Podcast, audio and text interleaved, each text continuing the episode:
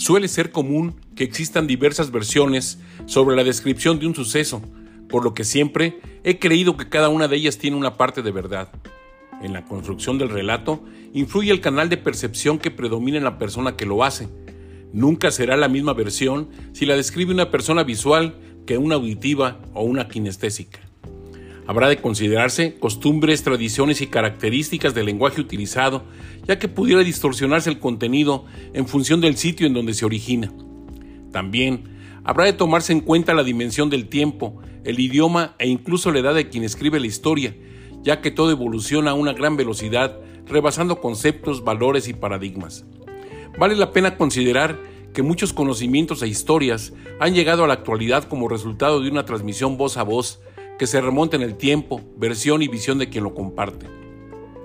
En el pasado, el oficio de escribano fue muy valorado, ya que estos profesionales transcribían sucesos y conocimientos en pergaminos de origen vegetal y o animal, en muchas ocasiones escritos originalmente en lenguas madres como latín y griego, integrándose como valioso tesoro de bibliotecas públicas y privadas.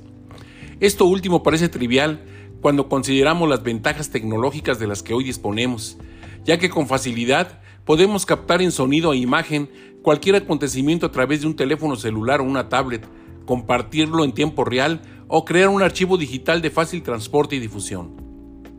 En los últimos años, la gran cantidad de información que se genera minuto a minuto en todo el mundo hace que ésta sea volátil y desechable.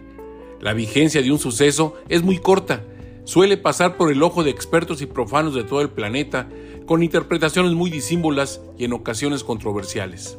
Esto ha influido para que la sociedad suela tener memoria de corto plazo, por lo que con facilidad olvida y deja de dar importancia a lo que no le es de utilidad en su día a día. Este curioso fenómeno es aprovechado por algunos para construir versiones de la historia a su conveniencia y aprovechan el talento creativo de quien afirma la veracidad de un suceso sin haber estado presente o tener pruebas contundentes del hecho, aplicando aquello de que una mentira repetida mil veces suele transformarse en verdad. De esta manera, a lo largo de la historia se han estructurado relatos que mitifican sucesos y personajes, creando culto a héroes desconocidos e incluso inexistentes, conmemorando fechas honrando caudillos y utilizando la necesidad de muchos por encontrar momentos y personajes que les permitan que afloren identidad, pertenencia y orgullo.